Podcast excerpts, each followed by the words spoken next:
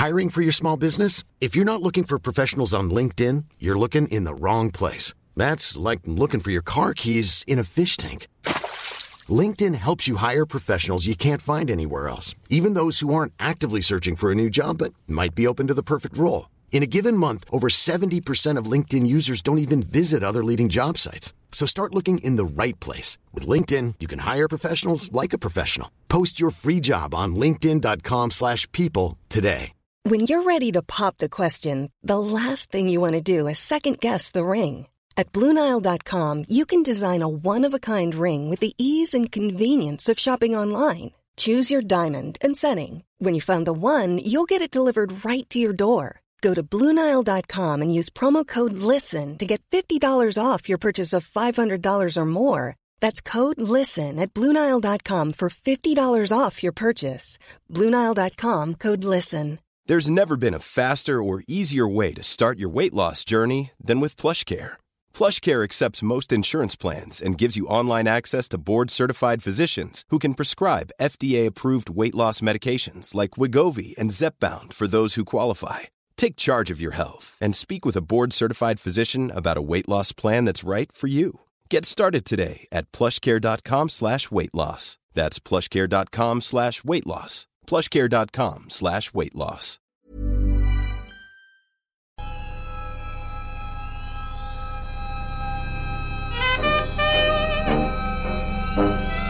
Shalom. Hola y saludos a todos. Salutări la toată lumea! Mae Lagnia. Salvete quicumque estis. Hartelijke groeten aan iedereen.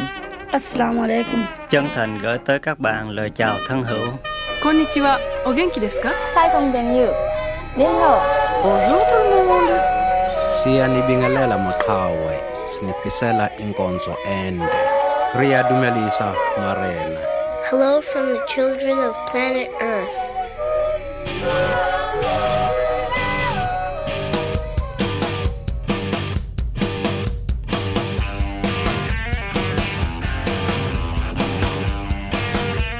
You're on Team Human Conscious Intervention in the Machine. We are taking back the controls, not to restore order, but to promote chaos. Unpredictable human creativity is not the problem, but the solution. Join the party, find the others, throw off the yoke of surveillance and manipulation, and celebrate the quirky, anomalous behaviors and approaches that make people so much more than robots, algorithms, or consumer profiles. You are not a number. You are a human being. I'm Douglas Rushkoff, and I'm on Team Human. Next week, we'll be recording our first live Team Human events in San Francisco at Gray Area for the Arts Classic Grand Theater. Friday, February 16th, I'll be speaking with internet legend Howard Rheingold and the author of Autonomous and founder of IO9, Annalee Newitz. Saturday, February 17th, I'll be engaging with interactive artist Lauren McCarthy, Gnostic theorist Eric Davis, and founder of Gray Area, Josette Melchor. All proceeds will go to Gray Area Organization. Members of the Team Human Patreon get in free.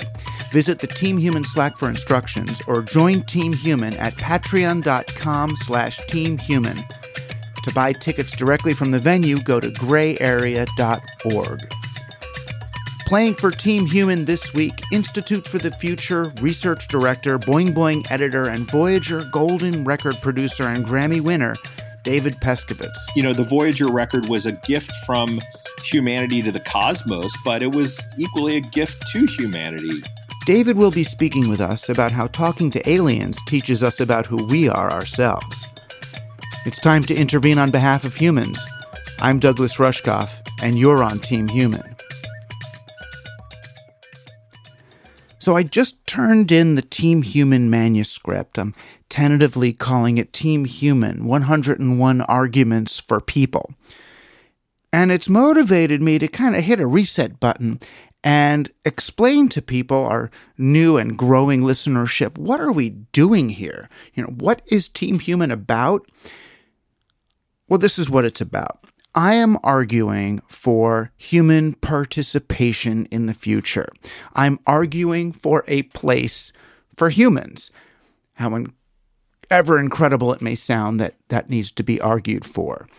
What it means is arguing against the technologists who mean to replace us with algorithms or upload consciousness to a silicon chip.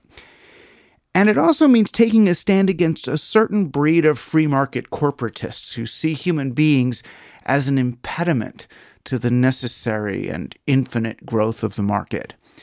A company with human labor can't scale, they'll tell you. But it also means arguing against a certain breed of environmentalists who believe human beings have overstayed our welcome and should be expunged from the natural ecosystem. I mean, yeah, human beings do suck in a lot of ways, but we're all we've got. In Team Human, and here on Team Human, I argue that human beings are special, conscious, and social beings who can actually leave the earth better than we found it. Plants and animals are great, don't get me wrong, but we human beings are special in our own right. We are aware of what's going on. We recognize patterns. We make symbols. We comprehend dimension. We ask questions like, where did we come from? What are we here for? Is there a moral order to the universe? And if there is, what's our part in it? Are there enduring laws of physics? Or does reality itself evolve? Is time an illusion? Are we doing something unique and as an exercise in free will? Or are we simply reenacting what's already happened? Occupying that liminal space between those who would replace humans with machines and those who would eliminate humans for the benefit of the rest of living species is precarious, but it's necessary. This is the place between the on off, yes, no, left, right, black, white of a highly digital culture. It's not a rejection of the digital or a throwback to some pre digital sensibility, but rather it's a retrieval of the human values that should be, that must be driving our progress into this next landscape we deserve to intervene on our own behalf. We must stop optimizing humans for technology or the market and instead optimize our technology and the market for us humans. Our truest, best welfare is also the best welfare of our planet and our sister species. And there's nothing that helps us become more aware of who and what we are than contemplating our first contact with an alien species. America in the 1970s, preparing its Voyager spacecraft for the stars, was like an adolescent kid looking in the mirror before a first date. Who are we really? And how do we want to present ourselves to the world? The pinnacle of this effort was a golden record stowed on the Voyager probes, which contained music and sounds of the Earth. My friend David Pescovitz was inspired by the record as a child and vowed to create an edition that expressed the optimism and humanity that went into this extraordinary collection of audio. Mm. As the Secretary General of the United Nations, an organization of 147 member states, who represent almost all of the human inhabitants of the planet Earth, I send greetings on behalf of the people of our planet. We step out of our solar system into the universe seeking only peace and friendship, to teach if we are called upon, to be taught if we are fortunate. We know full well that our planet and all its inhabitants are but a small part of this immense universe that surrounds us, and it is with humility and hope that we take this step. That was Kurt Waldheim, Secretary General of the United Nations, speaking to any aliens who may have found the Voyager probe, its golden record, and a turntable to hear his message of greetings. The Voyager Golden Record Project was a statement of unbridled optimism from the era of Jimmy Carter, an audio sampler of the Earth's sounds and music carried on the Voyager missions through the solar system and beyond. The entire collection has been restored, remastered, and released by Boing Boing co founder and Institute for the Future researcher David Pescovitz, who also happens to be one of my best friends in the world thank you for joining Team Human. Oh, I'm so happy to be here. Always so happy to be here talking with you, Doug. We met in the early cyber days. You know, back when Yes. Timothy Leary was alive and was one of the, you know, preeminent spokespeople for the internet when Mondo 2000 was the big uh internet magazine or the di- the closest thing to a digital culture magazine and Wired was still, you know, a twinkle in Louis Rossetto's eye. And this though, the the Voyager records are from an even earlier era of technology optimism. You know, the when when space was the frontier instead of cyberspace, and the Voyager Golden Yeah. Record, uh, uh, for you obviously became a, a big symbolic touchstone of this this optimism about the human project. Yeah, I mean, you know, in the early '90s, the the Voyager One and Voyager Two were already billions of miles away from Earth, carrying this, you know, beautiful piece of conceptual art, uh, this talisman to futurist thinking that that I think connects us to our humanity. I was seven years old when the Voyagers launched, and you know, when you're seven years old, and and you know, my brother, older brother, was a space enthusiast, and so that was in our house that excitement around space, and you know, you hear that a group of people made a phonograph record and attached it to these spaceships um, as a message for extraterrestrials, it sparks the imagination. Um, and and and that stuck with me, you know, really through my life. And then it was right around the time that I met you. I was a grad student at UC Berkeley, and I was there studying journalism under Timothy Ferris as my advisor. And Tim Ferris was the producer of the original Voyager record, and I used to pepper him with questions um, about that. He was he was Sagan's good friend, and you know was part of the this incredibly visionary team that created this thing. We should we should say in two or three sentences what what the record is. Sure. So the Voyager record is is a story of our planet expressed in sounds, images, and science.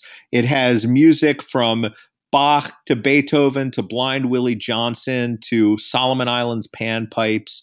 It has a beautiful sound poem of birds, a train, a baby's cry, a kiss, spoken greetings in dozens of human languages. And then it has more than 100 images that are encoded in analog as audio that, that depict who and, and what we are on planet Earth. Carl Sagan, the famous astronomer and creator of Cosmos, he chaired the, the committee that put this together. And Frank Drake, who, who's best known as the, the father for the scientific search for ET, was the technical director. Anne uh, was the creative director, and the journalist and science writer Timothy Ferris was the producer of the record. Jon Lomberg designed it, and then Linda Salzman Sagan organized the, the greetings from planet Earth. And then they approached NASA and said, Will you stick this on the Voyager? Well, basically, NASA, you know, they had already done the Pioneer plaque, which went on the Pioneer probes a few years before. That's the the famous plaque with the naked man and woman, and it has the pulsar map that shows where we are in the solar system. And after that, I guess NASA had asked Carl if he was interested in creating another message for the Voyager missions and working with Frank Drake, who he also worked with on the on the Pioneer plaque, Frank came up with the idea of of sending a phonograph record, which was brilliant for so many reasons. One reason is because you know it can last based on the materials. You know, it's a copper phonograph record protected by a gold plated aluminum cover that they expect to last for billions of years. so long, long, long after we're this burnt up ember, Right. um, you know, uh, this thing is still going to be, you know, essentially traveling among the stars. That's great. The original log tail. Yeah, I mean, you know, it's it, it- Tim Ferris as he as he wrote in our liner notes, which I thought was brilliant, is he said you know they're on a you know they're on a mission through space, but they're also on a mission through time. Mm. Right, which are maybe the same thing, but that's that's another conversation. So Exactly. And it's weird though. There's there's a tremendous optimism, not just for for us exploring the world or the, the universe, but optimism about the intentions of aliens. You know? We're going to give them this thing, going to show them, look at our, this is us. You know, this is as much as we know about ourselves. Here's where we live. Um, here's a map to a nice right here's a map on on where to get there. You know people say that a lot and i was recently with um i was on a panel with annie druyan who is Sagan's widow. She was the creative director of of the Voyager record, and and um, she you know co-wrote Cosmos and also you know the new Cosmos mm-hmm. series, which is which is fantastic. And someone asked her that question. You know, how smart is it to to say hello, this is us, and here we are.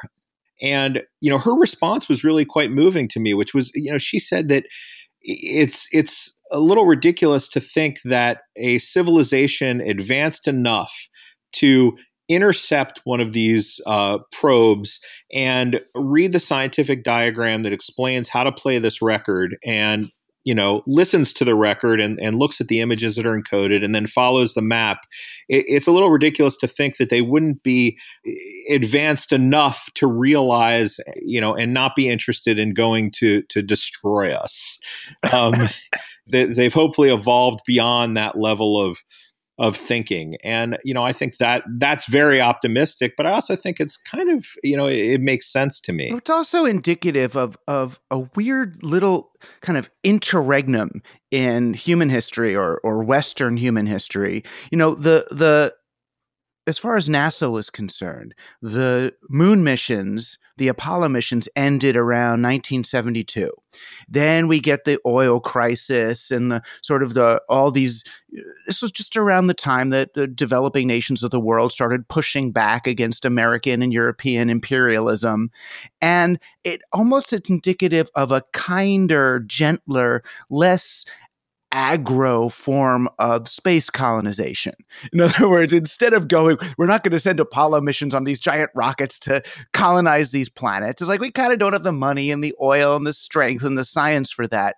But we can do this other thing. It almost feels a little bit more female to me in a way, as if we're going to send out these little things with almost little pollen pollinated little communications probes as if to attract and receive visitors rather than going out and colonizing their planets. Well, yeah. I mean, I think that the idea then was that the Voyagers were going anyway. And it wasn't until NASA had approached and talked with Carl Sagan, who, who was very close at the time with the agency, and with Frank Drake, who we know came up with the, the SETI equation, the Drake equation. They had already sent out on the Pioneers this plaque this drawing. It's the famous one of the naked man and mm-hmm. woman. And there was a greeting. And then it was Frank Drake who thought, well, you know, why don't we send out a phonograph record because we can include so much more information on that. And so it was almost this not an afterthought, but kind of. It was very separate from the from the rest of the of the Voyager mission, which was an incredibly audacious mission, you know, as it is. I mean, these things are 12 billion miles away from us and yet still sending data back every single day. And yet you and I can't have a phone call without the call dro- dropping out across the country, you know. Um, but but I think that that this idea of exploration of trying to understand what's out there was incredibly important and, and captured the the public's imagination, maybe even more so than it does now. You know, it's almost like the what we read about now.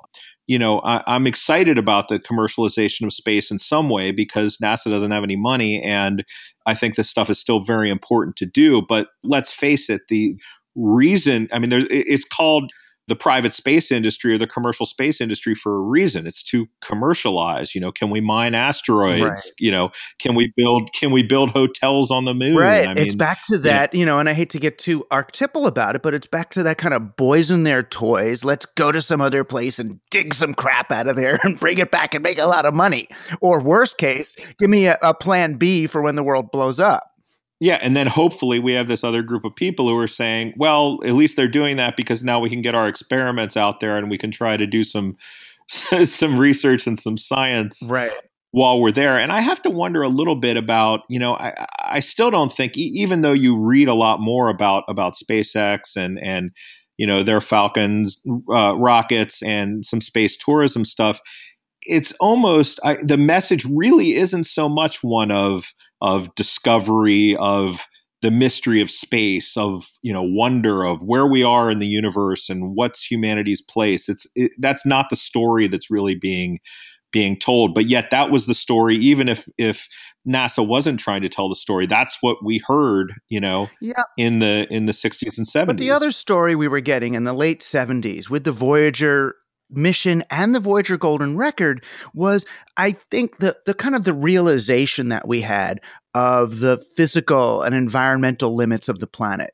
You know, uh, Frances Moore Lappé, who was a guest a few weeks ago, you know, she had just sold three million copies of Diet for a Small Planet. You know, pe- uh, right, people were aware that we were on, you know, an operating manual for Spaceship Earth. We're this little yes. thing. And it, it, it was a very different sort of energy for NASA. It was it was a Jimmy Carter teaching us the metric system model of space travel. But it is that's exactly right. And Jimmy Carter's message, um, he has a message that's not spoken, but it's it's a text. It, it's it's typed out, and and one of the photographs that was encoded on the Voyager record is this beautiful message uh, as a greeting from from humanity and and and you know I think we should remember that that the last image that Voyager took before they had to turn off the cameras, you know, to conserve power for the other sensors, Carl Sagan convinced the imaging team to quite literally turn the Voyager around and take this this image of most of the solar system with Earth, um, and it became that's the famous pale blue dot mm-hmm. image. Mm-hmm. You know, as as Carl said, that's home, that's everything, that's everyone we've ever known. To paraphrase him, and again, that's exactly what you're talking about. That's about thinking about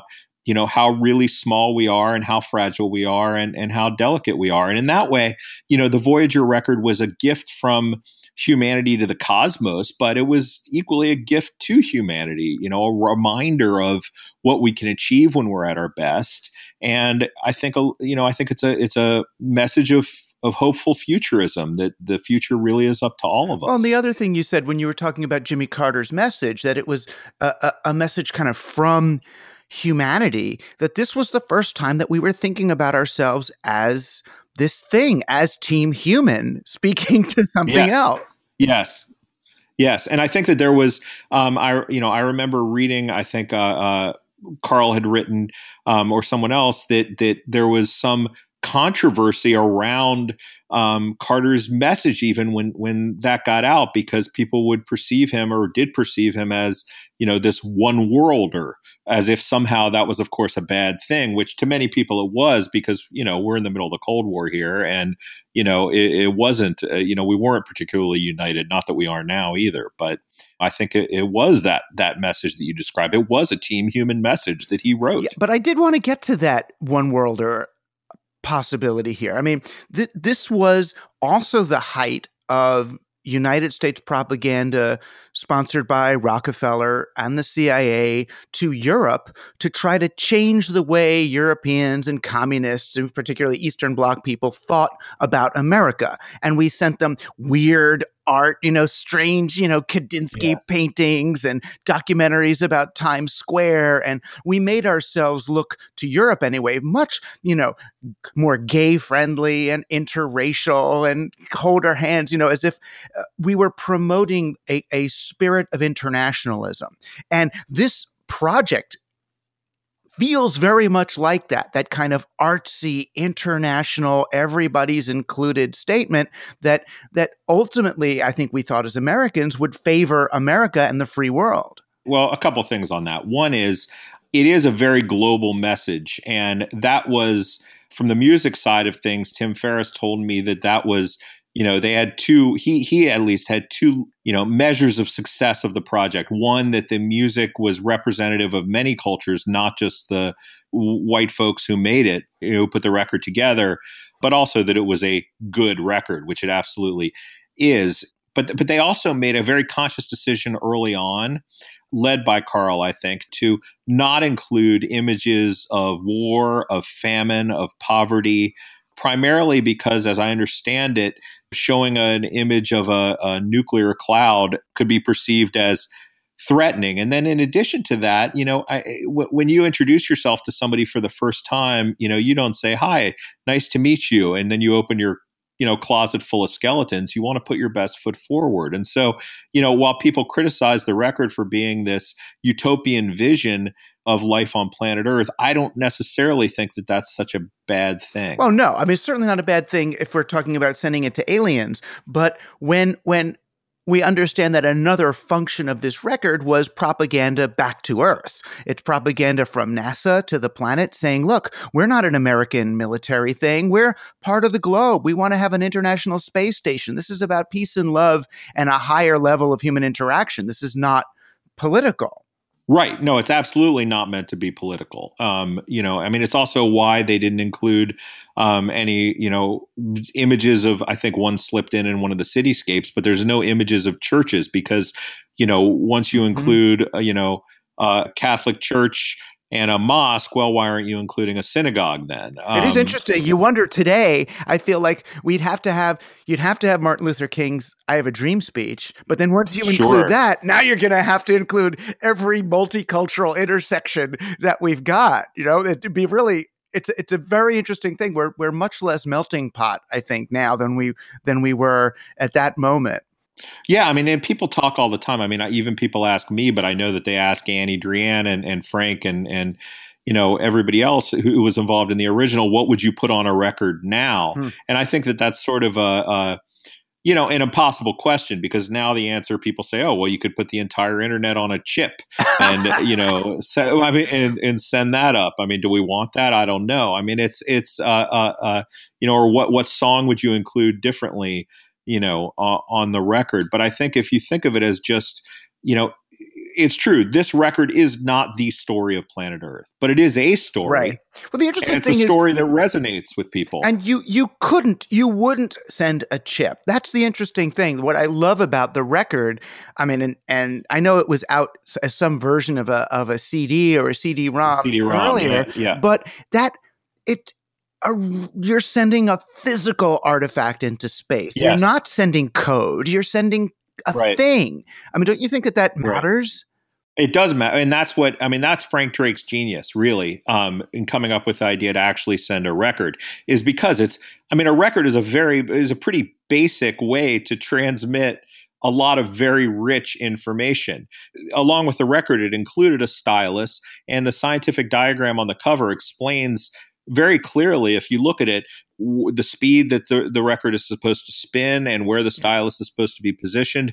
And then it has a diagram that explains how to convert encoded s- images that are sounds, kind of like a fax machine, back into into images and in fact you know when we had access to the to the original master tapes including the sounds of those encoded images that were better quality than than even on NASA's own site. Um, we posted them, and someone based only on the information on the on the cover of the of the records jacket decoded them. And you know so this is not this is not you know if somebody if, if a civilization is smart enough to be able to intercept this thing it seems highly likely that they can figure out how to how to play the the audio on it. For me on putting on the record and maybe this just speaks to my biases, but the shock for me was the high fidelity of the recordings, that it felt oh, yeah. like a lost art. You know, you put on, you hear the Stravinsky, and the fidelity of this whatever kind of 1970s Deutsche Grammophon, German engineered, tube recorded analog orchestra. It was like, oh my God, that's what we used to listen to. I mean, oh yeah, well that's I mean that yeah, I mean that's and I have to tell you, you know, I had heard this many times. It's been available in parts online. You know, I have the CD-ROM that has all of the audio on it and from the beginning when when my partner Tim Daly and I spoke with Tim Ferris about it, uh, Tim kept urging us to find the masters and basically telling us that we had no project unless we could find the masters. And we were both like this is probably not going to happen. Mm. um, you know we'll figure out another way to source this material. And he kept asking us. And so when they made the, the record in 77 cbs records donated the studio time and the engineers including jimmy iovine amazingly oh enough, my god. To, yes to, to make the record. And so when they were finishing mastering it and when they were finished CBS Records put the tapes in their storage, which is an Iron Mountain, which is a, a converted, uh, uh, uh, literally an, an iron iron uh, mine, and they sat there for 40 years. And then thanks to you know we reached out to sony music and we weren't sure what their response would be. But matt kelly who's this amazing archivist at sony music said let me take a look. And you know thanks to his deep research he actually located these original master tapes in their underground storage facility brought them to new york and uh, tim ferris tim daly and i went to Battery Studios, which is a historic studio, and the engineer there had to bake the tapes, literally put them in an oven to make sure that the, the material would stay on them long enough for us to digitize them at ultra high resolution.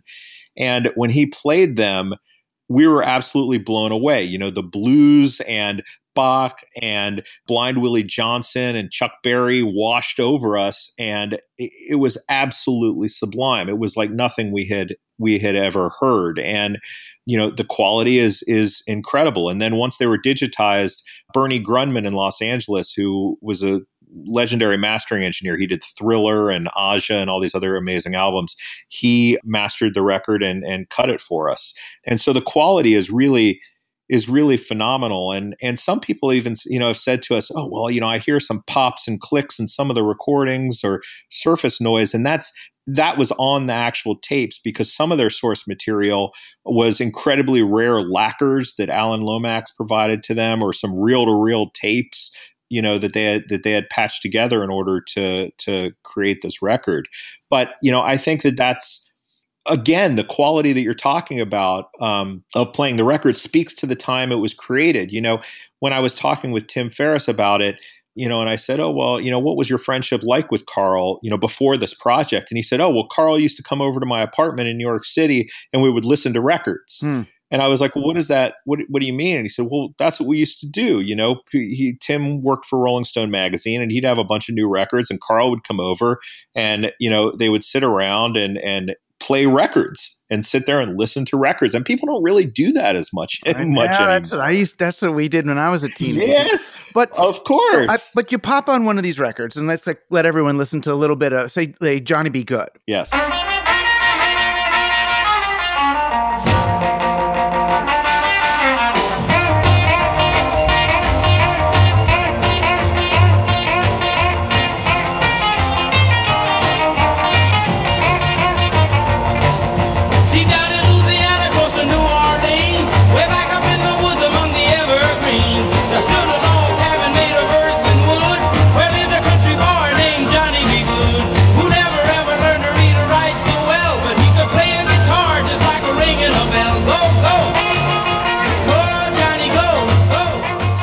Song that we all know and we've all heard, but I put it on and I'm first thing I think is well, did they get him in to do is a different recording of this?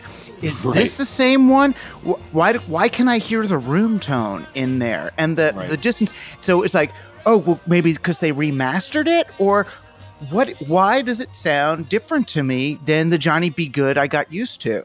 Well, I mean, they didn't do the Bernie was was very careful about not wanting to sort of add any, and we appreciated any right. sort of modern kind of remastering. It was about trying to bring out the the original qualities of of the recording, um, you know, which is why he's purposely also, you know, sort of left it warts and all in places because, you know, as soon as you cut out some pops, you cut out some other other frequencies. Right. Then we might as well auto tune the guy's voice and then maybe Yeah. then you're back into Exactly. yeah. Exactly. So I mean I think that's why that's why Tim Ferris urged us, fortunately, to find those original master tapes. Mm-hmm. And, you know, it was you know, it was amazing. I have to say, you know, going into the Battery Studios and seeing these master tapes that haven't been touched until they were brought out since 1977. We open the boxes and there's handwritten notes from both Tim Ferris and Annie Druyan with timing and sources, and there's there's even a, a great letter from Alan Lomax, the the amazing musicologist who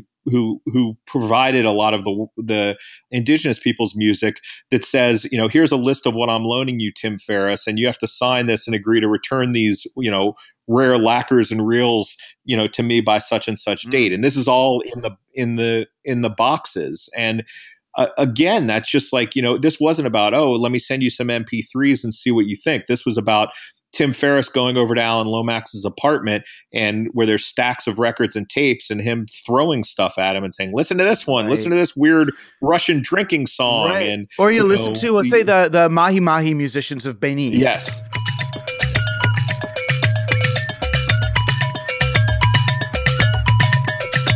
Right?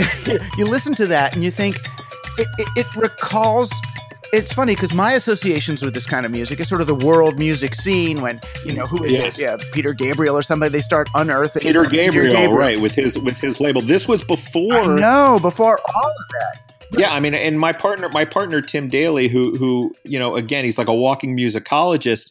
You know, he said he describes it as almost you know the first world music compilation in many ways. There was not world music. You know, there, there's great stories about how, you know, they wanted an, a particular Indian raga on there, and the person who recommended it to them basically told them to not settle for anything else, and they simply couldn't find a copy. And then Annie happened to find a copy in the back of some Indian owned appliance store uh, uh, in New York somewhere. I mean, it, you know, th- this music wasn't wasn't available. Right. It wasn't. It simply wasn't around at the time. I mean, I guess you've been listening to it all. Did you? You've listened to the Nav- the Navajo night chant?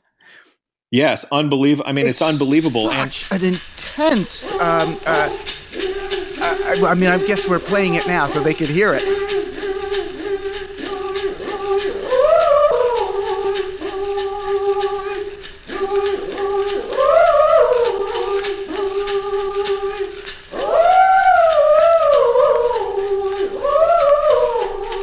But it, it's such an intense, weird thing. And this was where do they find something like that?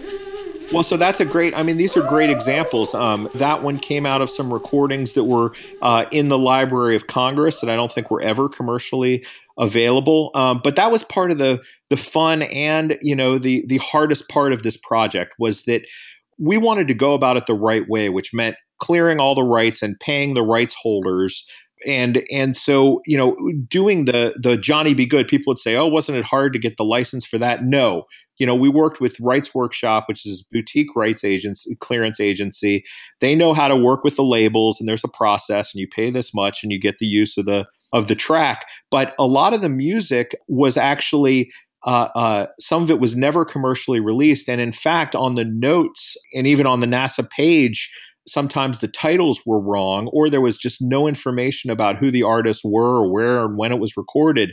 And so, you know, a great example of that, you, you might want to play one of my favorite of the tracks, this uh, Solomon Islands panpipe music. Mm-hmm. Um, all it said was the only information we had was that Alan Lomax provided a reel to reel tape that was sent to him by the Solomon Islands Broadcasting Corporation, um, which is a small radio station on the very small Solomon Islands. Um, so we reached out to them and they said, you know, this is me calling them at two in the morning. And, and they're saying, yeah, we, you know, they're awesome, but they're saying, you know, yes, we know it's on the record. We have no idea where the recording came from or who it is.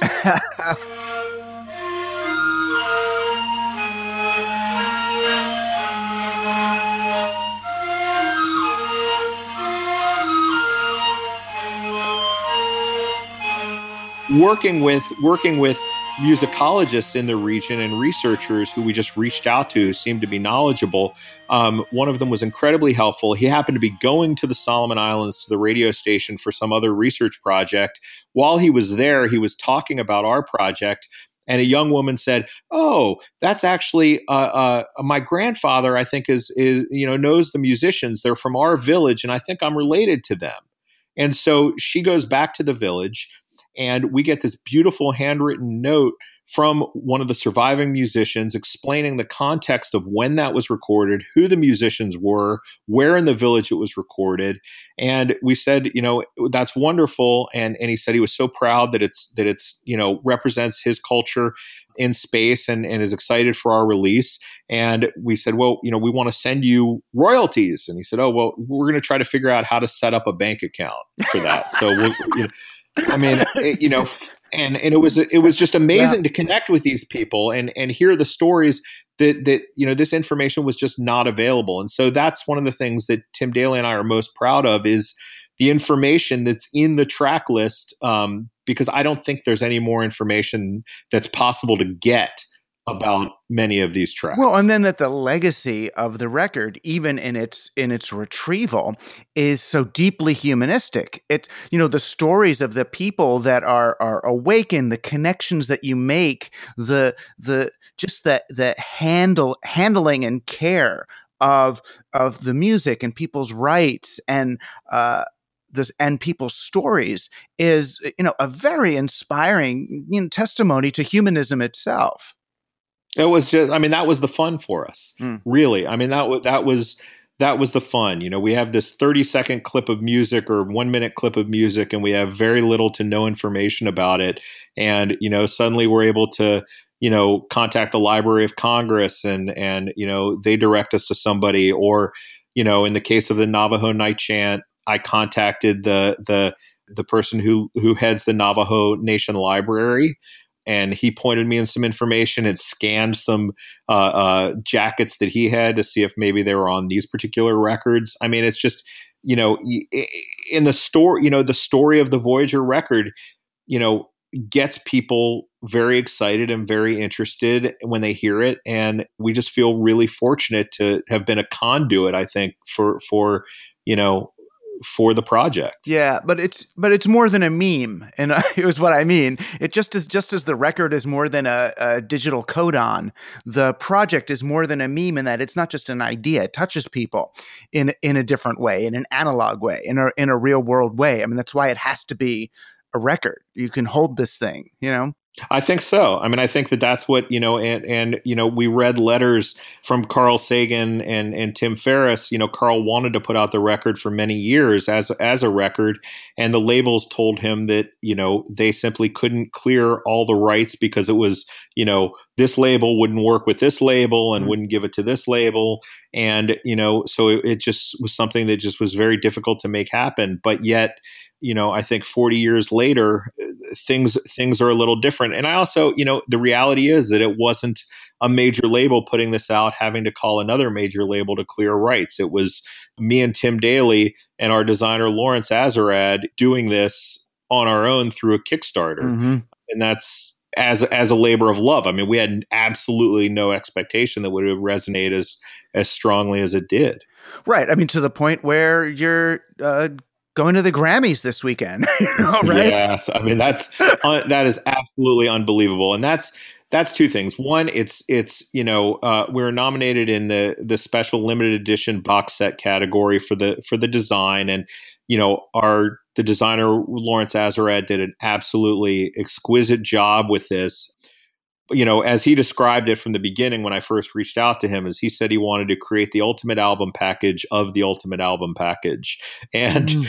but it's also a testament, I think, to the to the people who created this 40 years ago that that, you know, this is still uh, a timeless work really that that that resonates with people. There's, you know? you know, speaking of resonate, there's this there's a whole side i think of the record which is or one of the records which is the the sort of weird sounds of earth stuff sounds know, of earth yeah and frogs and things but it opens with this weird sound i mean i didn't i hadn't looked to see what it was i just hear this like ah, yes. and then i look and it says music of the spheres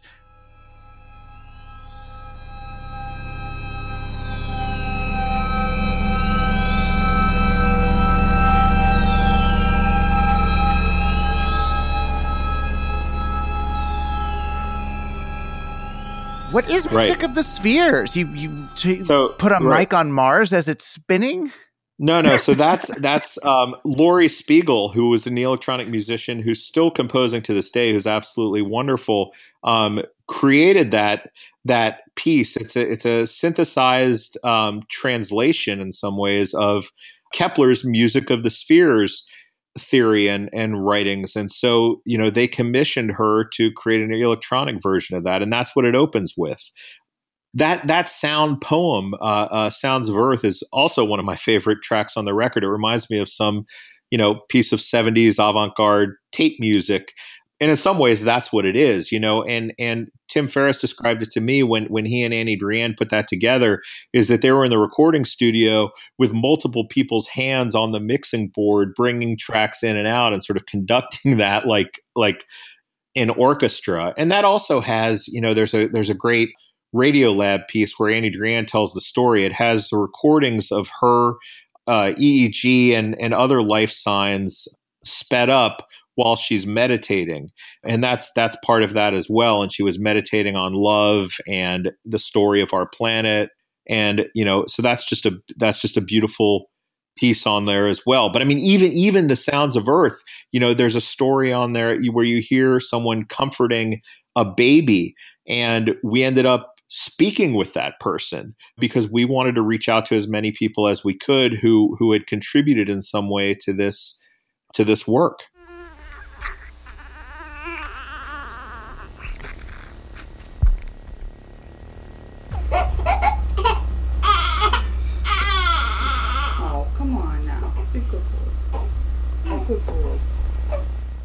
part of what makes it so uh, moving, I guess, is that we're living in a very digital media environment today.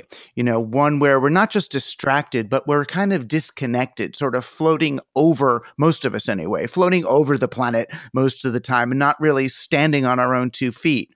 And it feels almost as if we have to do archaeology on the present at this point just in order to touch ground you know it's like mm-hmm. like the 1970s it feels as if it's almost the last moment before we detached from terra firma and mm-hmm. and now through this project it's almost as if you know retrieving that era of space travel somehow restores our appreciation our our cognizance our awareness that oh right we're on a sphere walking around that this is our, our the fundamental reality of human existence um, needs to be recalled. Well i think that, i think that's right and i think that even when you start talking about you know really exciting you know futury concepts like you know colonization of other planets and space tourism and then you have people coming back and saying you know hey you know we're talking about space but we really need to be focused on what's going on on this planet and the devastation that we're causing. I think that's really good. I think that there's room for both for for discovery and and adventure and and you know the wonder and, and scientific study of what's beyond our planet. But at the same time, if doing that causes us to think about you know where we actually are uh, and the only planet that we know as home, you know, I think that's that's a good thing. So I think that we can we can do both, and I and I and I hope that we do. I hope that we're you know the pendulum is is swinging back, although you know it it it sort of you know uh, uh, bounces back and forth quite a bit along the way. Yeah, I mean, we may have reached the the apogee of our kind of digital social media orbit away from away from the planet. I mean, we're both or certainly we were both uh, digital enthusiasts at at the outset of the yeah, internet journey. Boy. You know, but it feels now as if it kind of made everybody crazy.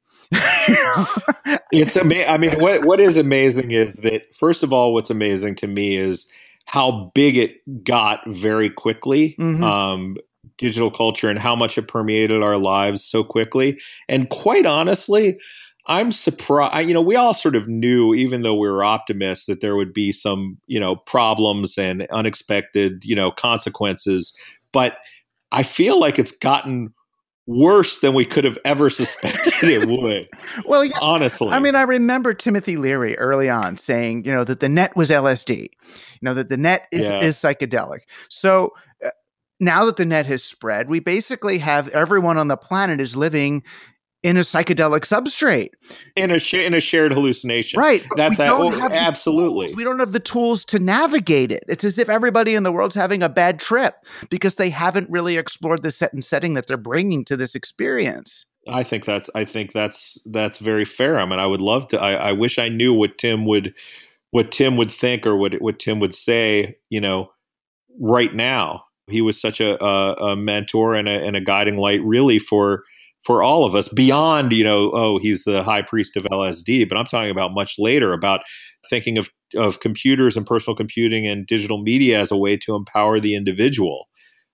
I, I think that, that this idea of what it what it was and what it could be, you know, has really become lost. And I, I don't know. You know, I try to remain optimistic, but I I don't know that the, what the way out is. I mean, things have really gotten so weird. I mean, social media is really anti-social media, and I, you know, I, I just don't know what the what the answer is and i and i and so i think that's one another one of the things to tie it back to the record or to tie it back to records in general is that the more time we spend which is almost all of our time in these virtual mediated experiences in these shared hallucinations the more we yearn for physical visceral connections to to people and to things right it's just uh you know then some people they get wealthy enough to then hop on a jet and go have some rainforest experience that does not scale. no, you know, and, absolutely it doesn't. You know, but the ground under their feet, the eyes of the person in the next room, you know, that's really the the intense human connection that's that's available to everybody all the time. Well, and that do, that does scale. That's right. And and yeah, that's right. I can't hop on a jet and waste all that fuel and go have lunch in the rainforest but you know I can go for a, a, walk among the trees or or the people who do backyard gardening or farming or these kinds of things to me that's or or to or people who are making you know the maker movement I mean to me those are all part of the same thing really about about making that sort of you know uh, uh, visceral connection with the physicality beyond the mediation of of technology. Right. You just turn off my Bitcoin mining rig for 20 minutes and hold hands with right. my partner. yeah, I mean, it's almost like instead of turn on, tune in, drop out, we need to turn on, tune in, and then turn off. Right, right. Which is funny. I mean, in some ways, it's the same thing. It's this, it's space really taught us to regard our own planet differently, and and cyberspace really teaches us to uh, uh, engage with real space differently. I think that's yeah, I think that's absolutely right, and and you know, um, it'll be interesting to see what happens as cyberspace continues to seep into into real space. Yeah. All right. Well, David, thanks so much for being on Team Human. I'm so honored. I, I appreciate it.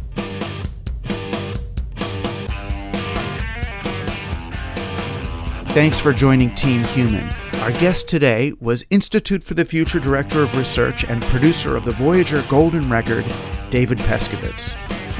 And don't forget, next week we will be recording live at the Gray Area Organization's Grand Theater in San Francisco on Friday, February 16th and Saturday, February 17th. You are all welcome to come, either as Team Human members for free or as supporters of Gray Area for $20. Go to grayarea.org to get your tickets.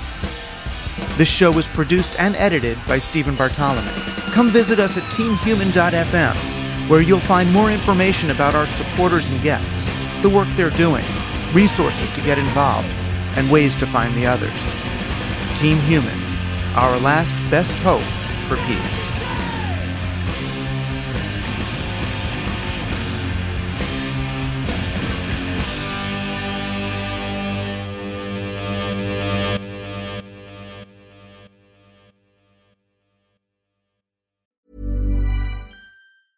Planning for your next trip?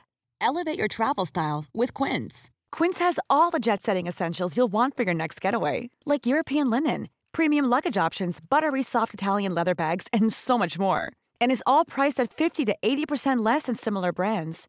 Plus, Quince only works with factories that use safe and ethical manufacturing practices. Pack your bags with high-quality essentials you'll be wearing for vacations to come with Quince. Go to quince.com/pack for free shipping and 365-day returns. Mom deserves the best, and there's no better place to shop for Mother's Day than Whole Foods Market. They're your destination for unbeatable savings, from premium gifts to show-stopping flowers and irresistible desserts. Start by saving 33% with Prime on all body care and candles. Then get a 15-stem bunch of tulips for just $9.99 each with Prime. Round out Mom's menu with festive rosé, irresistible berry chantilly cake, and more special treats. Come celebrate Mother's Day at Whole Foods Market. When you make decisions for your company, you look for the no brainers. And if you have a lot of mailing to do, stamps.com is the ultimate no brainer. It streamlines your processes to make your business more efficient, which makes you less busy. Mail checks, invoices, legal documents, and everything you need to keep your business running with stamps.com. Seamlessly connect with every major marketplace and shopping cart. Schedule package pickups and see your cheapest and fastest shipping options from different carriers with rates up to 89% off USPS and UPS rates. And with the stamps.com mobile app, you can take care of mailing and shipping wherever you are. Make the same no-brainer decision as over 1 million other businesses with stamps.com. Sign up with code program for a 4-week trial plus free postage and a free digital scale. No long-term commitments or contracts. That's stamps.com. Code program.